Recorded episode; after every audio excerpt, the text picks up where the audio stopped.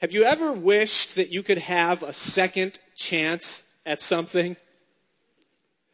Maybe a job interview and you come out and you say, I just wish I could do that again. It would be so nice. I know exactly what I would do differently. Or maybe you take a test. And after taking the test, immediately the answers seem to be flowing through your mind, but they weren't when you started, you know. Maybe a conversation or a confrontation that you had, and you wish you could just rewind time and say things maybe just a little bit differently, you know. Maybe it's a career choice or a career move, something that has a little bit of a greater impact on things and costs maybe a little bit more. Maybe the start or the finish of a relationship, and you wish you could just go back and you could do it again. And I think we've all at times wished that there was do-overs in life that we could just do things again, hit the reset button, but we can't. But I've often thought, what if every one of us got one? What if when you were born into the world, you got one redo? You could just, you know, undo something. We'd probably spend it like in our elementary school years, right? We would make a fool of ourselves, like, you, you know, or some way, and we'd probably spend it. But, but, but no, no, no. Like something in your adult life that you could go back and do it over. What would you spend it on, what would you have used it on? Now, I want to sow that emotion into your heart right now at the onset. That thought, that feeling of, I wish I could do some things again, and we'll wrap back around to it in a little while. As we step forward to get into our text and our scriptures this morning, I just want to um, throw this out there as well. In Ezekiel chapter 33, the prophet Ezekiel is told by God that he is, that he was called to be a watchman. And his job as a watchman was to hear from God and see what was going on and then to tell the people that he was ministering to so that they could be prepared and warned for what would be. And that was his mission, his job as a watchman. And God told him, he gave him specifically the word. He said that when I give you a word of warning and you give it to my people, the ball's in their court, what they do with it. If they heed it and it turns out to be something, then they've done well. They've delivered themselves. If they disregard, if they scoff at you and say, ah, you're out of your mind, and they do nothing with it and the sword comes, then their blood is on their own head.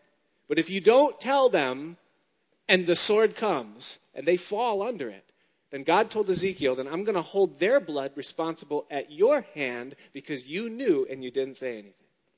And so it's with the spirit of a watchman that I speak to you tonight. Not because, you know, necessarily the things that I'm saying to you ha- have uh, serious, immediate impact. They might. I hope they do. But nevertheless, I see some validity in the things that I'm going to share. And so as a watchman, I pass it on to you. Now, I'll confess this as well. Is that when I first heard some of the things that I'm going to share with you tonight, I said, that's just crazy. That's absurd. And as I was encouraged, hey, share this, I thought to myself, share, it'll be the last time I share if I share some of this. But then I thought about it for a little while. I saw some of it for myself, and two things happened. First of all, I started to say, hey, you know, there might be something to this. That was number one. But number two, it did something within my heart that I really, really liked. And I'm hoping that if nothing else, that same work that God did in my heart because of the things I'm going to share with you tonight, if He does those things in your heart as well, then mission accomplished. It was worth every minute that we spent tonight in, in doing these things. So, thus, as a watchman, I pass this on to you. Our scripture, the first one I've asked you to turn there, is Genesis chapter 1, and the verse, our verse is verse 14. It's the creation story in context. It's when God created the world. And in this verse, it says, Then God said, Let there be lights in the firmament of the heavens to divide the day from the night, and let them be for signs and seasons and for days and years. The word for lights that you see there in verse 14, it's speaking of the sun, the moon, and the stars. The word signs that you see a little bit further on in the verse, the word in the Hebrew means to come. In other words, to tell of things to come. And so God is telling us right here that He created the lights in the sky, that is the sun, the moon, and the stars. And part of His intent and purpose in it was not to just give us something to gaze at in the nighttime sky, but He said, I've set those things there for signs. Part of my purpose is to share with you things that are to come. And thus, the stars that we see are God's creation, and He tells us that He speaks through them.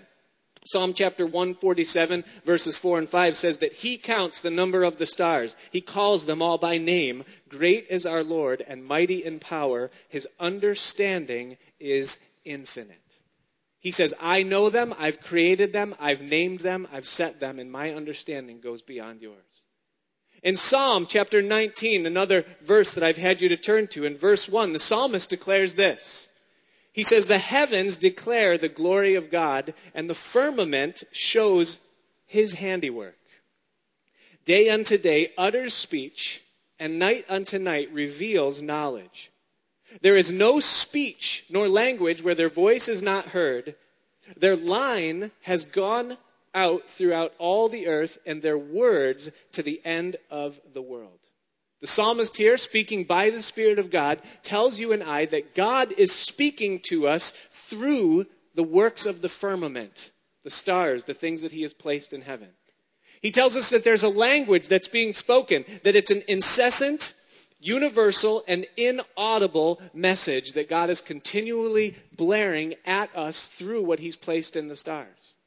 The second half of the psalm elaborates somewhat on what that message is. And you read it and you find out what God is saying is that my word is infallible, that it's incessant, that it's universal, it's faithful, and that it's trustworthy. And here's why. Because when you look at the stars and you see them in their course, you realize that they're constant, they're unchanging, they're faithful, they're reliable, they're universal, they never stop. And the psalmist compares that to the very Word of God, that you can measure your life, you can map things out by it. It's, it's constant, it's universal, and thus the heavens are declaring they're speaking to us. In the book of Job, chapter 9, verse 9, I want to point this out to you. I didn't have you turn there, but you'll see the verse on the screen, and you can remember that it's 9 9. Uh, it says this It says that He, speaking of God, it says that He made the bear, Orion, and the Pleiades and the chambers of the south, he does great things past finding out, yes, wonders without number. Now, why do I share that verse with you? Is to point this out. Is that God claims ownership of not just the stars, which he calls by name, but also the constellations that we kind of think, well, that's just something that somebody drew as they were staring out at the nighttime sky. The book of Job is the oldest book in the Bible. It was written prior to even the writing of the first five books of Moses, of Genesis. What we see here is that the Spirit of God is claiming ownership to not just the stars, but even those constellations by the same names that we call them today. It's further authenticated in chapter 38, and I've had you turn there. Job chapter 38. And this isn't Job speaking for the Lord, but this is God speaking himself. It's that portion of the book of Job where God intervenes and he speaks to Job and he says, Job, you sit still a while and let me talk to you. In verse 1 of chapter 38, it says, And God spoke. So this is God's mouth, his words speaking that we're reading right here in verse 31 uh, of chapter 38. God says this to Job. He says, Can you bind the cluster of Pleiades, one of the constellations, or loose the belt of Orion? Can you bring out Mazzaroth in its season? You say, whoa, that's a big word. If you want to circle it, the Hebrew word Mazzaroth is what we translate in our language the zodiac.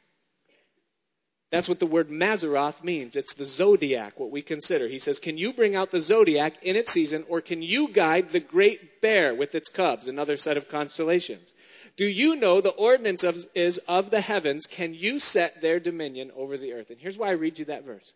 It's because what God is saying, He's claiming ownership over the constellations and over the zodiac. The zodiac would be the 12 signs that the sun passes through by appearance as we view throughout the course of the year. That's what the zodiac is. And God says, I own that. I've created it, and it's part of my structure, and I bring it forth in its season, and I'm the one that understands what it's about and how it works. Now, let me pause right here in our movement of Scripture, because I know that when I say that, something happens inside you. It's like, we're not going there, are we? Listen. Besides Scripture, there are four things that God has left as witnesses for himself and for his existence in the world. Number one is geology. Geology points us to the fact that there is a creator, someone who made the world that we live in, and that he's the one who, who's behind all of that. and it points, geology does, to the fact that there's a creator. But geology, which is a witness for God, has been hijacked by Satan. And it's been turned into an evidence not for the creation of God, but for what scientists will call evolution. And so now it brings a line of doubt within our hearts, our minds. We say, well, wait a minute, is that evidence for God or is that evidence for evolution? And there's confusion. It's been hijacked. That witness that God has left for his existence is now shrouded in confusion within our minds. The second thing, number two, is history. God shows his work in nations and lives and how he has formed and fashioned world powers, and those things are a testament to himself. But history's been hijacked by Satan and it's been called humanism. That no longer is it God that rises up and brings down nations, God that ri- raises up and brings down men, but now it's just the work of the intuitiveness of man. It's humanism. Number three, conscience. It's that tug and pull that you feel within your heart when God's trying to get attention and tell you that there's something that's not right within your life.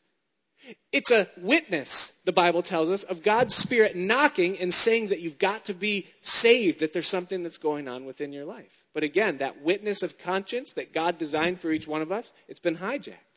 It's been hijacked by psychology. Now, it's not that you need to get right with God and thus there's something wrong within your soul causing you to seek after God, but now you're a schizo bipolar, socio narcissistic, obsessive compulsive psychopath.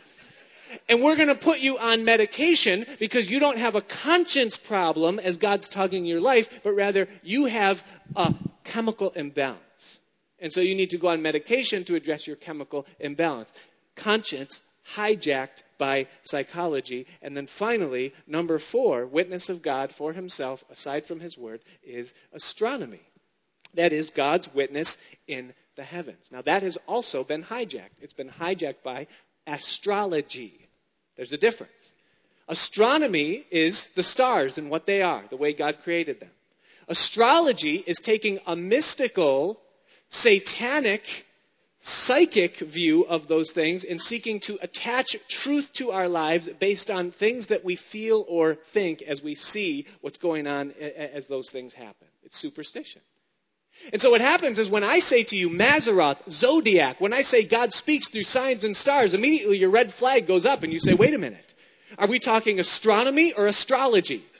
Are we talking about God's truth or are we talking about some mystical form of psychic communication? What is the difference? What's the deal? What's going on here? Well, listen, we shouldn't dismiss anything that has the flavor of something that's been hijacked by Satan. God says clearly in His Word that He set these things as signs for us to observe and see so that we would understand things to come.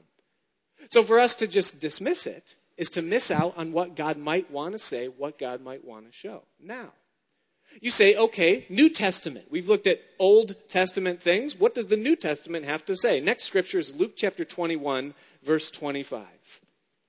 Luke 21, 25, Jesus speaking, the question that was asked, Lord, what's the sign of your coming? When will be the end of the age? The answer that Jesus gives, it's throughout the chapter, but we pick up in verse 25 and listen to what Jesus says. He says that there will be signs in the sun, in the moon, and in the stars. And on the earth, the stress of nations with perplexity, the sea and the waves roaring, men's hearts failing them from fear and the expectation of those things which are coming on the earth, for the powers of the heavens will be shaken. And then they will see the Son of Man coming in a cloud with power and great glory. Now, when these things begin to happen, he says, look up and lift up your heads because your redemption draws nigh. Now, we've spent much time in the past, and I'm sure on your own you do a lot, looking at the distress of nations with perplexity, the sea and the waves roaring, the earthquakes, the geological signs. But the hang up I have and have always had is what Jesus said right at the beginning of that passage. He said there will be signs in the sun, in the moon, and in the stars.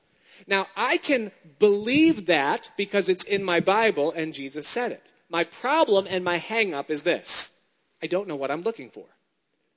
See, because unless God all of a sudden rearranged all those stars and spelled the words, He is coming, I would dismiss it as just being natural phenomenon. I mean, if a hundred comets flew through the atmosphere tonight, I'm sure that you could YouTube tomorrow morning, comets in the atmosphere, and you would see 50,000 people that say, Jesus is coming, there's comets in the atmosphere. My problem is, attach it to scripture. If you can't attach it to scripture, it could just be natural phenomena. So when I see Jesus say there'll be signs in the stars, I know that one day on the other side of earth, when I'm in heaven, and I say, Jesus, what do you mean by that? And he says, oh, it was the hundred comets. I'll go, oh, okay. I get it now. But, I, but it'll be on the other side because I don't know what I'm looking for on this side. And so I skip that one. And I go, okay, distress of nations with perplexity. I can see that. Earthquakes, the sea and the waves roaring. I get that. I understand it. So what in the world are we looking for? If he says the stars are made for signs, and he says there will be signs in the sun, the moon, and in the stars, then what is it that I'm looking for? Is there any place in Scripture I can go and see what he's saying, talking about, and then I have something to attach what I might see to scripturally? The answer is yes. And so you'll turn to Revelation chapter 12, the fifth scripture in our succession of scriptures. Now, let me give you some background here so you don't get lost, because I know when I say the book of Revelation, you go, oh, you know, the book of Revelation, you know.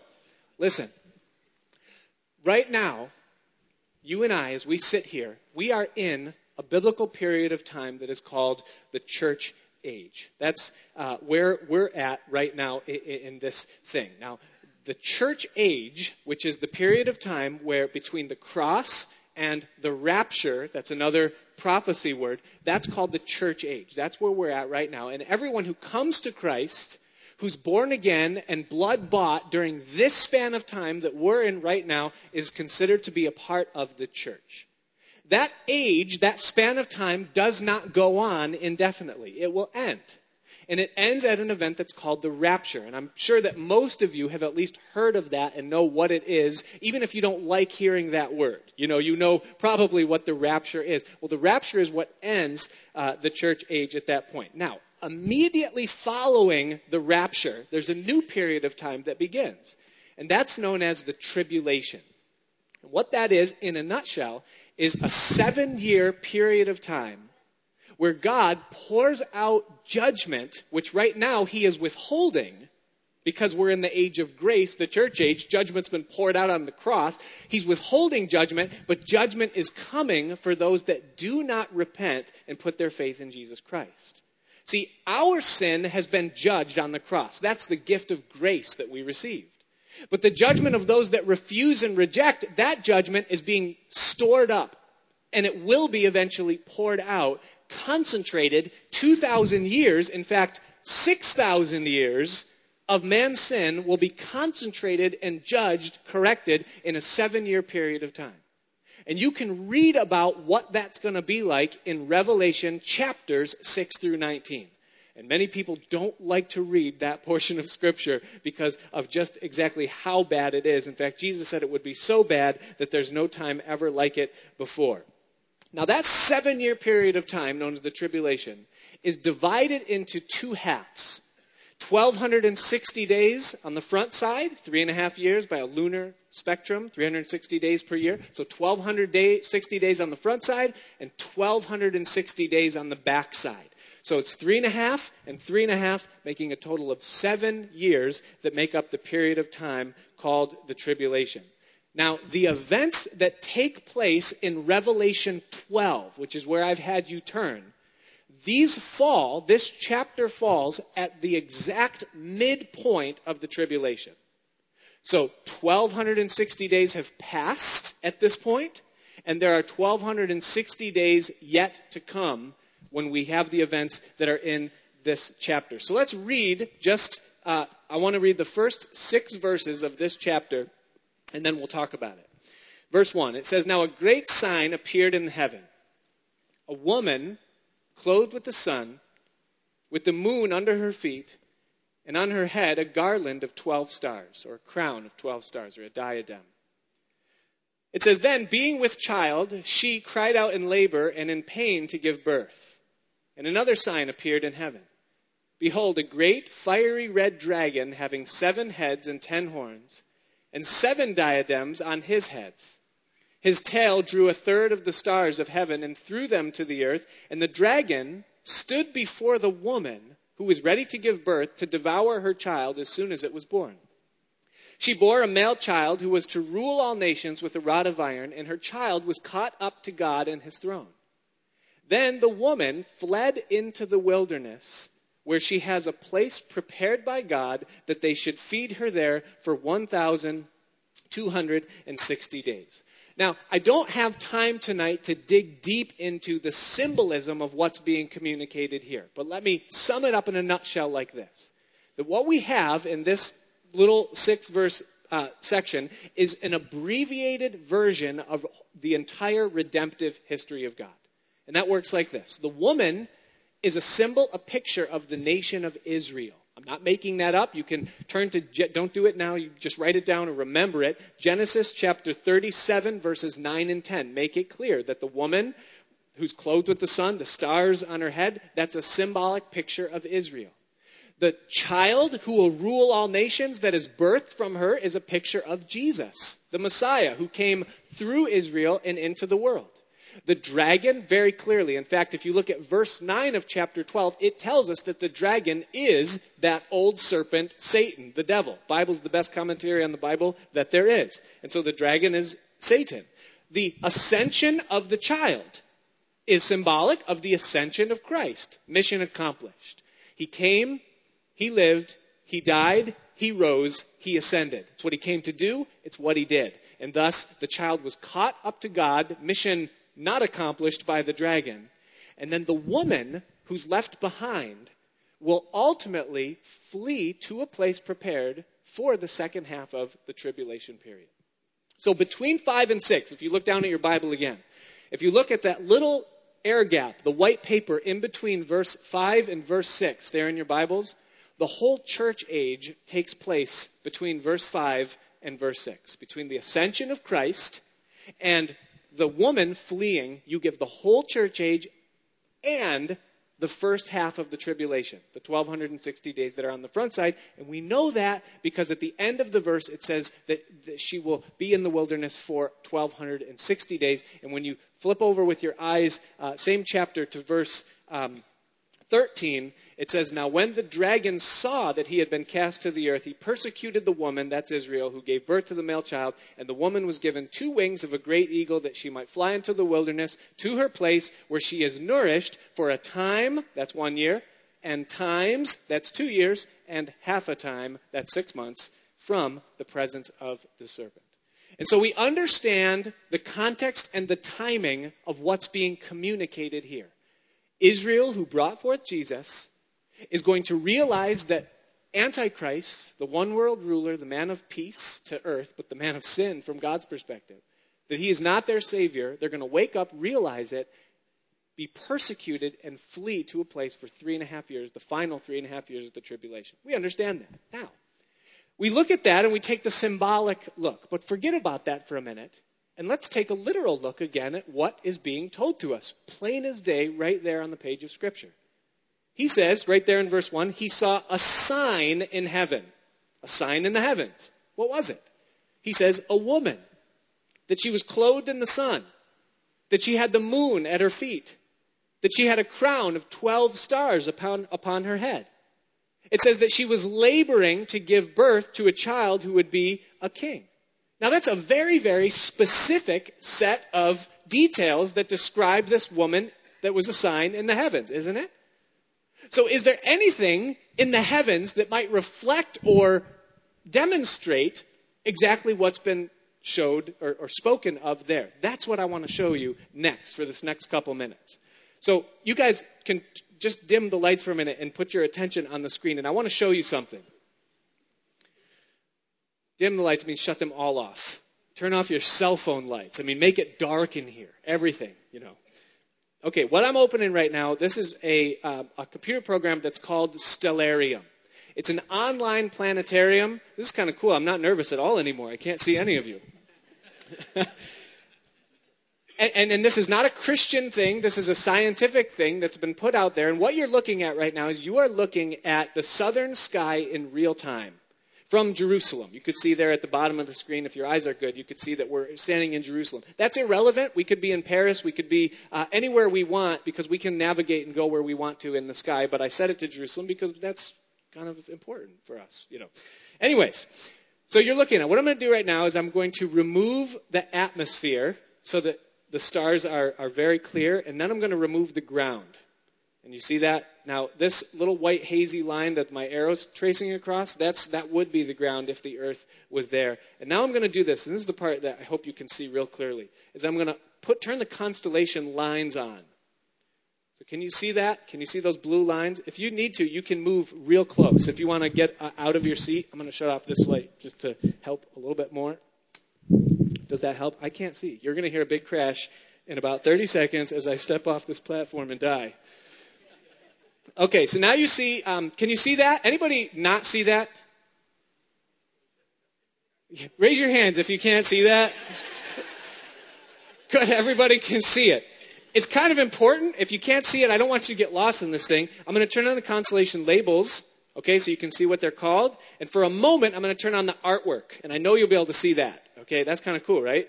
Now you can download this program. It's absolutely free. Just type in Stellarium in a Google search and it'll come up and you can, uh, um, you can see all this. Now, what I'm going to do is find the woman who is Virgo. She is one of the Mazzaroth, or the constellations that fall into the zodiac, a very important one, symbolically representing the same woman that we're talking about all throughout the history of God. That's true in every culture, every uh, society or place where constellations are observed. It goes back to ancient Egypt, ancient Babylon, the Mayas, the Aztecs, or anyone else that ever did any work with constellations. This was the woman that was seen in the sky and the lion uh, that, that's right there with her. Now, everybody can see that okay? Give me a big yes.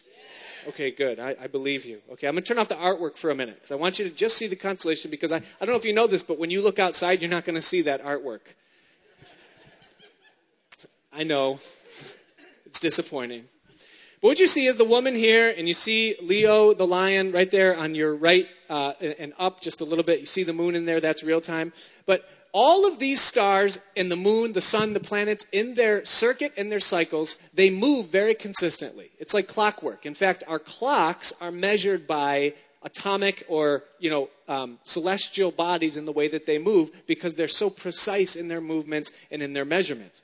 So, with that being said, we should be able to type in any date in history or future and we can see exactly where stars, planets, sun, and moon will be in those times and on those days. If we start, we could start anywhere we want. We could start at the year uh, zero. We'll start at two. It's just easier right now because I can't see.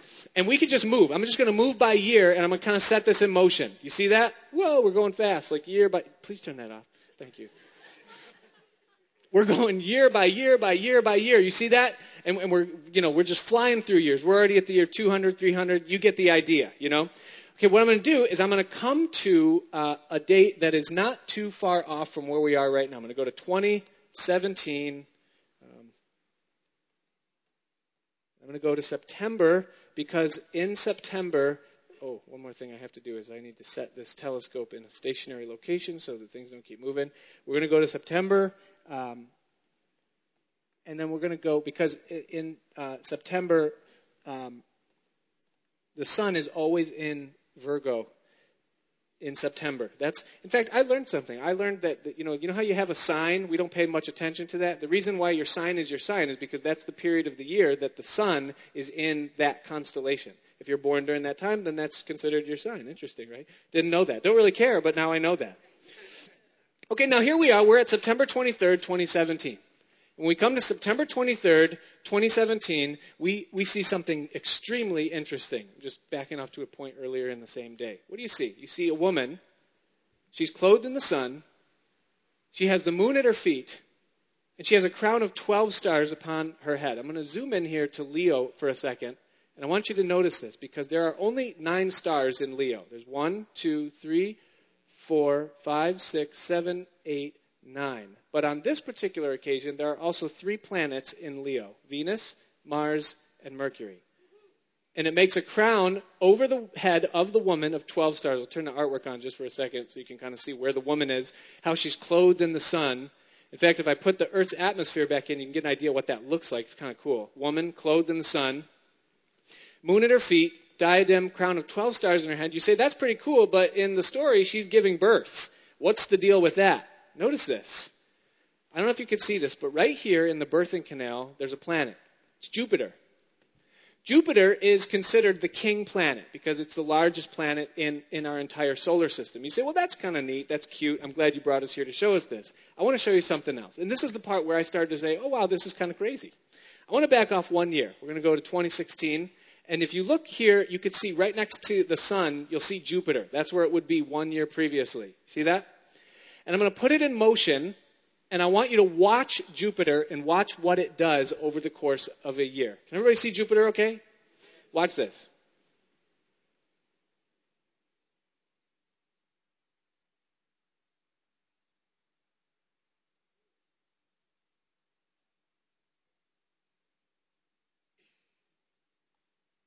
We come to our day, September 23rd.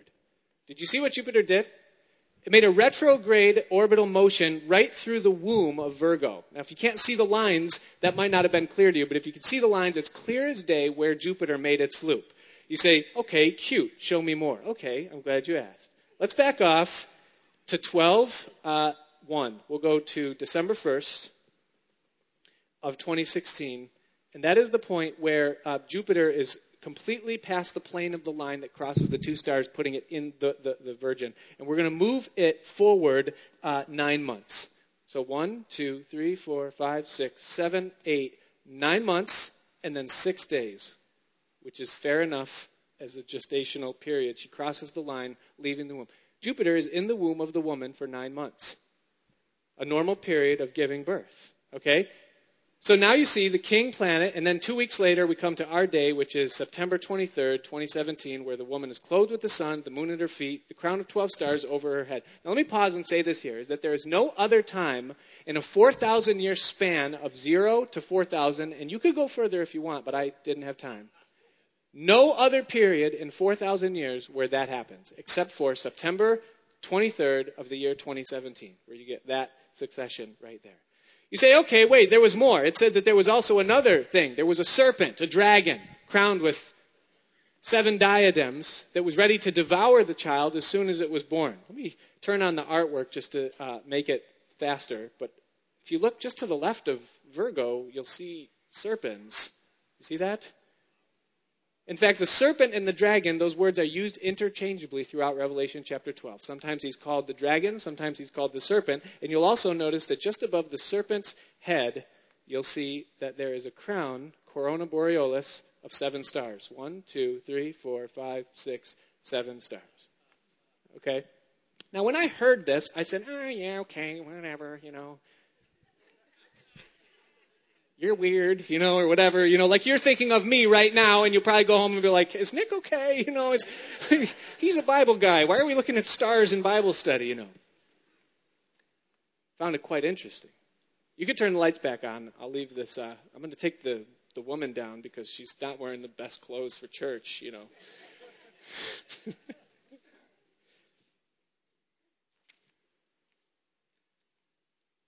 Why is this worth a watchman's word? Why would I bring this up? And gosh, it's bright in here. Here's why. A couple of reasons, and then we'll, we'll wrap it up. Five reasons as we start to land the plane here a little bit. First of all, this scene that we see painted in Scripture, Revelation 12, happens exactly halfway into the tribulation period on earth.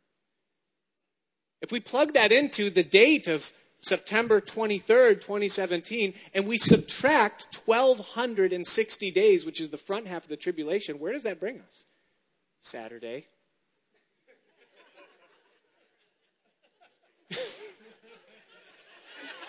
you think I'm joking, don't you? It brings us to April 12th, 2014. That's interesting. Okay, that piqued my interest. I know no one knows the day or the hour. You don't have to write letters and say that. I know that. That went through my mind a thousand times. We don't know the day or the hour. You know, he's not going to tell us the day. He doesn't.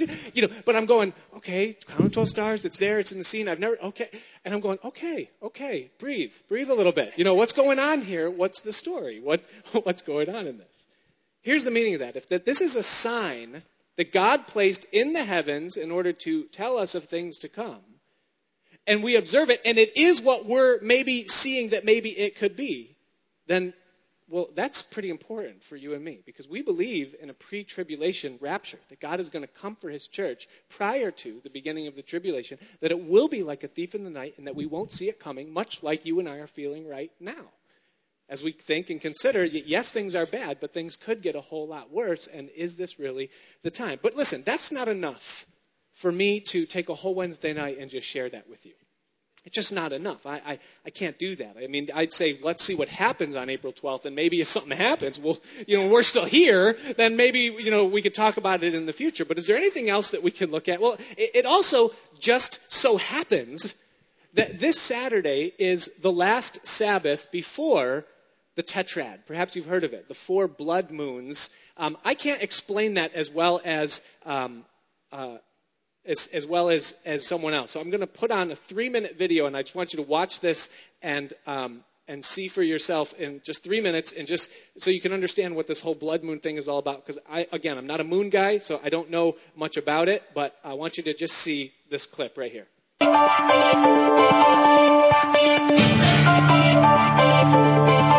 Hello and welcome to another segment of the Spirited Debate. I'm Lauren Green, Chief Religion Correspondent for Fox News Channel. Does God use the motion of the planets to communicate with us, to announce things to come? Well, many people believe that an astronomical occurrence called four blood moons is a message from God. A blood moon is a full lunar eclipse, and four of them in a row is called a tetrad. When they've occurred on the Jewish high holy days, it's coincided with major historical events like the Six Day War in 1967. Four blood moons on the Jewish high holy days has happened only three times in the last 500 years. The next time it occurs is starting next spring on the Jewish Passover. Pastor Hagee has written a book called Four Blood Moons. Something is about to change, and he joins me now. This is fascinating because I get a lot of books about end times prophecies and what's the Bible trying to say. And this one really uh, um, fascinated me because it charts history of right. astronomical occurrences, the Jewish high holy days of Passover and the Feast of the Tabernacles, and these occurrences. And I want to go over just a couple of the things that have happened because it's only happened in three times. Three times in over 500 years. In 500 years. And this is confirmed by NASA. This is not something that a religious think tank put together. This is something that you can check on the internet. This is what NASA says has happened. And this is what they say is going to happen. This is, um, and we have a, a, full screen up, and, the, and I, it's exactly what I did when I saw your book because I wanted to verify that these things had happened, and sure enough, it was. That's why I wanted to have you on. Four blood moons um, have occurred in 19, uh, 1493, 94, fall of Spain. The Jews expelled um, from them, and Columbus discovers America, what the Bible calls us the infant nation. Right. 1949 to 1950, it follows Israel being declared a nation. State. And then a, a nation state. And then 1967, 68, the Six Day War. That's those are the last three times yes. that a four blood moons have occurred. Right. And so the next time it occurs actually is starting next spring. Starts April the 15th, 2014, next spring, and it happens on Passover. The second blood moon next year will be October the 8th on the Feast of Tabernacles. And then in 2015, it will happen again on Passover.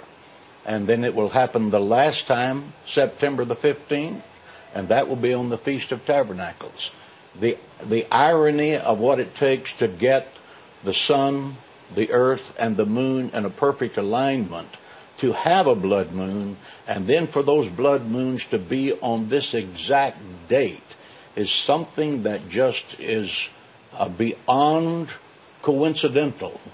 Uh, the Bible very clearly says, Joel, the second chapter, says the day of the Lord will be as when the sun refuses to shine the significant thing is that between these four blood moons will be a total solar eclipse, and the moon will be turned to blood. That is exactly repeated in Acts, the second chapter. It is repeated by Jesus Christ in the book of Luke, the 21st chapter, when he said, You will see the sun, signs in the sun, the moon, and the stars. And when you see these signs, lift up your head, your redemption draweth nigh. Amazing. There will be signs in the sun and in the moon and in the stars. And then on earth, distress of nations with perplexity. See, I still don't quite understand the whole blood moon thing, but I see what he's saying. So that's in itself, it's cool, but it's not enough to get me to take a Wednesday night and, and just share with you the, these things. But it also just so happens, number three reason why I shared this with you, it just so happens that this is Palm Sunday weekend. What's Palm Sunday weekend? What's the significance of that? Well, it's the time when the Jews officially rejected Jesus as their Savior in his first coming. It just so happened to be the day that was prophesied by Daniel that it was announced that Jesus would present himself as the Messiah, and he rebuked them for not being ready on that very day. And that just so happens to be this Saturday, or this Sunday, this weekend, as the anniversary. But that's not enough either for me to do it. There's, a, there's another reason. And here's reason number four. And I just have five reasons, but number four is this. The reason is because of what the Bible says will happen right after the tribulation begins on earth. The Bible gives us those details. And it tells us three things that will happen almost immediately at the beginning of the tribulation. Number one is world war. Number two is economic collapse. And number three is one quarter of the earth's population will die in various different ways. And that's going to happen very quickly at the start of the tribulation. That's the Bible. That's not YouTube or John Hagee or. Oh, by the way, I don't endorse necessarily John Hagee or Fox News. I just thought that clip explains things better than I can, you know. But, but that's what's going to happen immediately as the tribulation begins world war, economic collapse, and uh, a quarter of the world's population is going to die uh, right away in, in, that thing. That's, that's what's going to happen when the tribulation begins. Now, I want to read you a passage from Isaiah chapter 30, um, verse 8, and then on just a little bit from there. Listen to what Isaiah says, or God says through Isaiah. He says, Now go, and he says, Write it before them on a tablet, and note it on a scroll, that it may be for a time to come, forever and ever, that this is a rebellious people lying children, children who will not hear the law of the Lord, who say to the seers, that's the prophets, do not see, and to the prophets, do not prophesy to us right things. Speak to us smooth things. Prophesy deceits or lies. Get out of the way. Turn aside from the path and cause the Holy One of Israel to cease from before us. In other words, he's saying, Would you please stop telling us things like this? Stop scaring us, Isaiah. Stop telling us that judgment is going to come or that things are going to change. We don't want to hear it. Just teach the good things. Can we go through Psalms? You know, can we teach Ephesians? Do we have to talk about that? Verse 12. Therefore, thus says the Holy One of Israel, because you despise this word and trust in oppression and perversity and rely on them, therefore this iniquity shall be to you like a breach ready to fall, a bulge in a high wall whose breaking comes suddenly in an instant. Now, pause right there for a minute. He says that the calamity that's going to come upon you is going to come in this manner. It's going to be like a bulge or a herniation in a retaining wall. Let me show you uh, what that looks like. Again, excuse my lack of smooth um, operation of, of, uh, of, the computer here, but th- that's a bulging wall. You see that? It wasn't properly supported. The rain, the erosion uh, is pushing away the, uh, uh, the brick and it's starting to bulge. There's an erosion that's happening there. But over time, as that bulge continues to move because of the weight that's building up behind it, this is what's going to happen to it. The wall is going to give way and there's going to be a crashing down of what's seeking to be retained. Now, in this one, you say, wow, that's really cool, but it's, you know, it doesn't really have much consequence. Look at this one. That one does. Cars parked there. Listen, here's the idea of what Isaiah is telling us. He's saying that the trouble that's coming, the tribulation that God is going to bring, it's going to be like a bulging in the wall. For a long time, you're going to see it coming. You're going to say, oh my goodness, there's a problem there. Look, there's instability in the geopolitical structure of things. There's distress of nations with perplexity. There's political dissolution. There's no way to solve these problems that, that we're having in the world. We consider the economy, the second thing that will happen. It will crash. And we say, how can this work? How can you continually just print money and think that you can kind of borrow your way out of debt? And at the same time, people are losing their jobs, but they still have to pay the same or pay more. And you look at the thing and you say, hey, this doesn't work. And eventually we're coming to a point where the bulging in the wall, something's got to give. And that's exactly what the prophet Isaiah is saying is going to happen that there's a bulging in the wall and something's got to give. We look at the world from where we're standing right now. We consider world war. We're one hairbreadth away from it. You have Japan and China right now standing at it, looking at each other in the face like two violent boys in a schoolyard. You have the same thing, even worse, going on between Ukraine and Russia right now. Just, it's just waiting for that moment when someone throws a punch and the whole thing erupts. It brings everybody in. You have the same standoff between Israel and its immediate neighbors, both the West Bank, which would be Palestine, and also Hezbollah and Lebanon to the north, and all of their enemies surrounding. They're standing there waiting for someone to do something. You have civil war in Syria and the tension that's spilling over from there into Turkey so that they're facing off like two boys in a schoolyard looking at each other what they're going to do.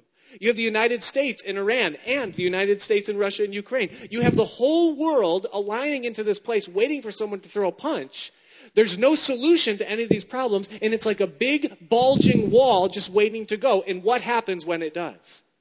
That's what we're on the brink of.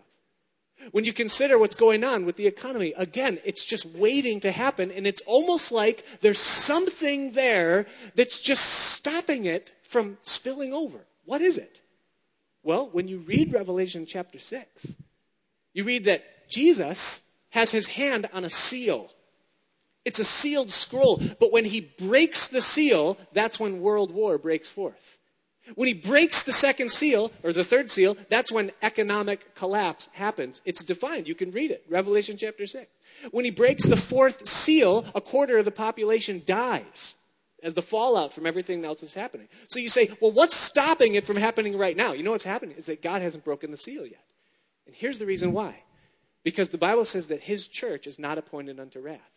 And his promise is that he's going to come and take his bride out before he lets those seals break forth.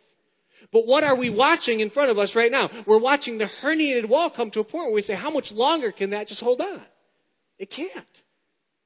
And so it's a reason I bring this to you tonight. And I say, at some point, he's coming back. At some point, it's just not going to keep going on and on and on like it is. And he's told us the things that we're to watch for and look for in all of this uh, type of thing. One more reason why I share this with you tonight. Here's, here's what it is. Is because for you and I, it might be, it could be a second chance. It could be a second chance. See, if this scenario is actually the way things are going to play out, and, and, it may or may not. I mean, you ask me, like when it's just me and you later, do I think that we're going to get raptured between now and Saturday? I always say, I hope so. But I'm going to prepare my Good Friday message and my Saturday morning discipleship message, and I'm going to get firewood ready for next year. I'm going to live like he could come back in 100 years and try to be ready as though he could be here in five minutes. But let's say for a moment that this is God's saying to us, He's saying, Wake up, because we're right there on the brink. We're minutes away from His return. Let's say that's true. My first thought then is that that's crazy. This is crazy. Is this cra- crazy? I mean, 6,000 years of world history, and here, is that even possible? You know, this is what goes through my mind. It's followed by great excitement. this is it. This is what we've been waiting for. We're going to put off this flesh. We're going to be in his presence. We're going to see the Lord. We're going to be eternal. We're going to be in glory. I mean, it's, this is what we've been waiting for, for him to, to just end evil and bring us into his presence, the end of all problems, and we're there, you know. But that excitement, for me, thinking about these things, quickly folded into a sobriety. Wait a minute wait a minute, I, I know what the Bible says. So I know what's going to happen once the rapture takes place. I'm fully expecting that I'm going to be a part of that event, you know, because of Jesus, not because of me. What's going to happen? We're going to get raptured, and the first thing that's going to happen, we're going to be face to face with Jesus. We're going to see the one who died for us. We'll see the scars in his hands and his feet. We're going to feel his love in a way that we've never felt his love, even in our best day on earth of being in his presence and feeling his love.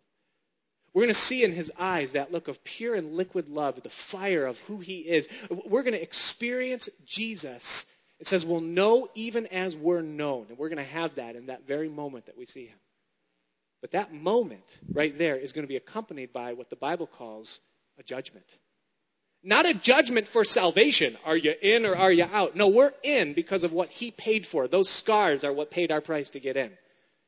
But 2 Corinthians chapter 5 verse 10 says that we must all appear before the judgment seat of Christ that each one may receive the things done in the body according to what he has done whether good or bad.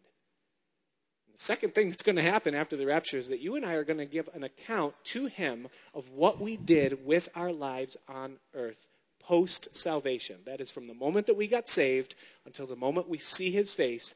What did we do with our life? What did you do with your time?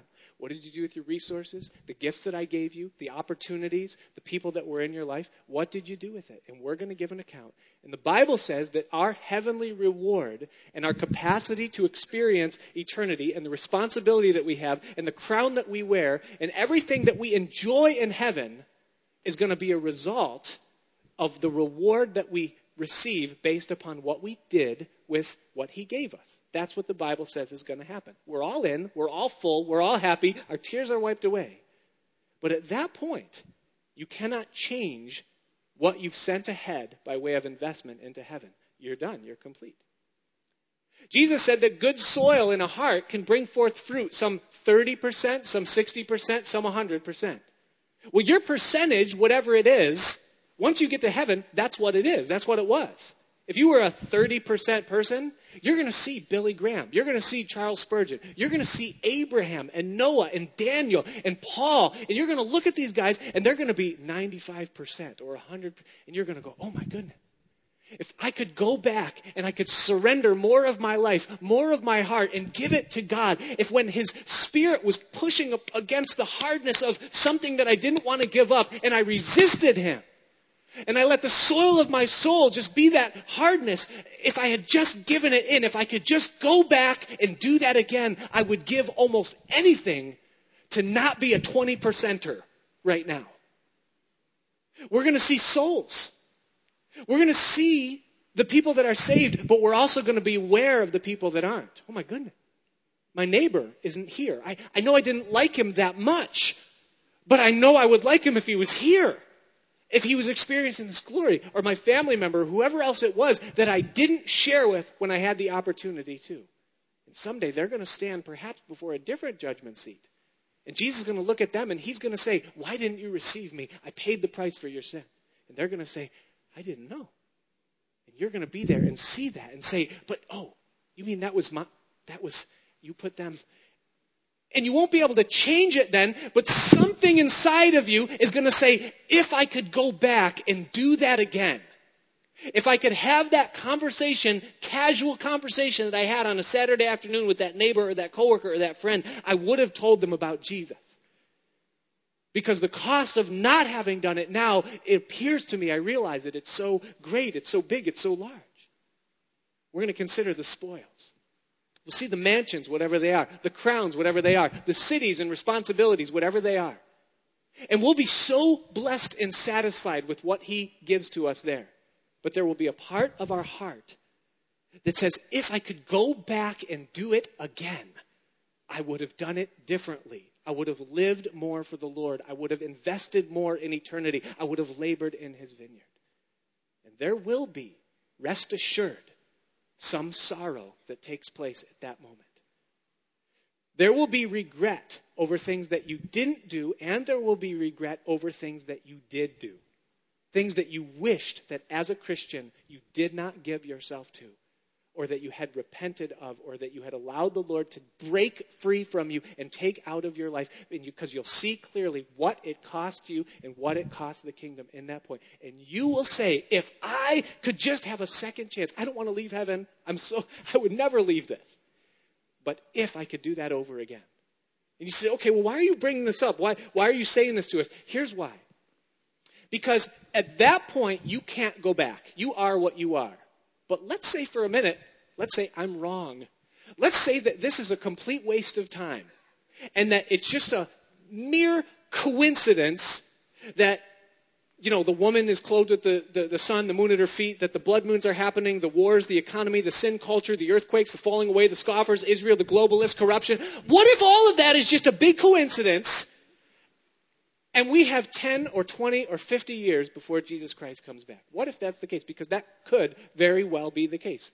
We could be here. Then what that means is that this for you right now is a second chance. It's a chance for you to realize that Jesus, if you came right now, I could have done better. I could have given my life to you a little bit more. I could have shared with that person that I was, I just didn't want to be associated with big hair and mascara, you know, the, the Christian thing. I just, I was embarrassed. You don't have to. Isn't that the way we feel? But is it worth it? See, this gospel is real. This word is real. This message is real. And he's coming again. And what we do with our lives makes a difference. And so, should he tarry and should, you know, this season, this political situation pass, should this come, nothing is of it, it's just a coincidence, you have another chance.